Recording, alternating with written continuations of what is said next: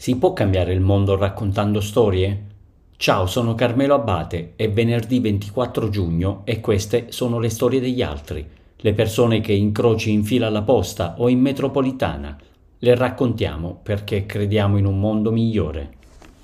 Sicuramente uno dei ricordi più belli è stato quando stavo raggiungendo il Disa, una, un'oasi naturale nell'entroterra dell'Arabia Saudita e eh, dopo questa salita infinita ecco che arriva finalmente la discesa, quindi si può esprimere lo spirito fanciullino e finalmente ci si riposa un po'.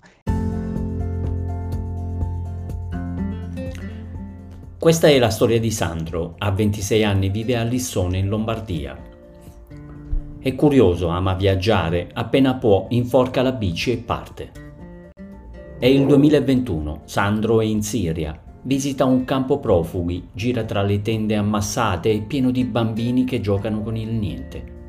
Eppure sorridono, offrono quello che hanno, ognuno ha qualcosa da raccontare. Mentre che stavo scendendo ad accostare la strada c'erano due cammelli e che in quel momento impauriti da me stavano incominciando a correre, a scappare, ma scappavano nella mia stessa direzione. Storie di guerra, di fughe, di bombe che esplodono, piedi pieni di vesciche, caldo soffocante, sete, fame, paura. Sandro piange.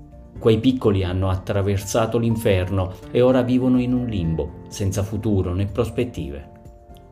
Fissa i loro occhi, li imprime nella pelle, nel cuore Torna a casa, riprende la sua vita di studente di medicina, ma prova un forte disagio, non riesce a stare tranquillo.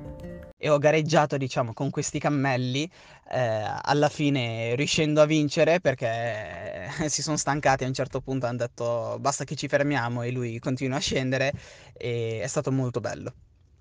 Sandro fa qualche ricerca, lancia una raccolta fondi, monta in sella alla sua bicicletta e parte destinazione la Mecca. Pedala per oltre 10 ore al giorno. Settimana dopo settimana la stanchezza si accumula, lo sforzo diventa sempre più grande. Il suo corpo grida vendetta, i muscoli non ne hanno più. Sotto il sole del deserto anche la sua mente vacilla. Sete e fame lo piegano.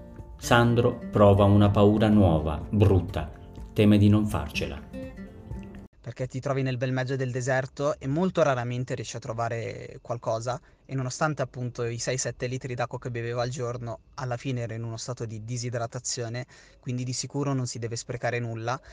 D'improvviso si imbatte in una carovana. I beduini condividono con lui quel poco che hanno, non fanno domande e non vogliono nulla in cambio. Sandro si siede con loro attorno al fuoco e lì, lontano chilometri dal luogo in cui è nato, in mezzo a gente sconosciuta, si sente a casa.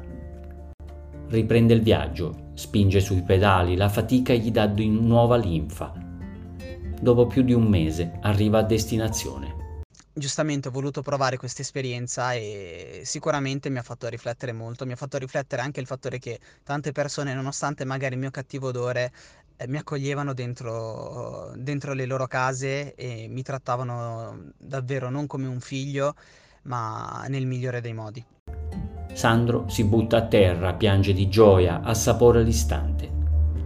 Voleva comprendere, sperimentare sulla sua pelle cosa vuol dire scappare, percorrere lunghe distanze, arrangiarsi senza nessuna certezza sul domani.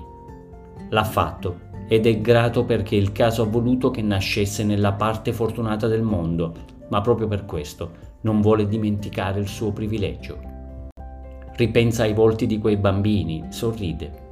Con i soldi ricavati dall'impresa vuole costruire una scuola dentro quel campo per regalare un futuro a ognuno di loro.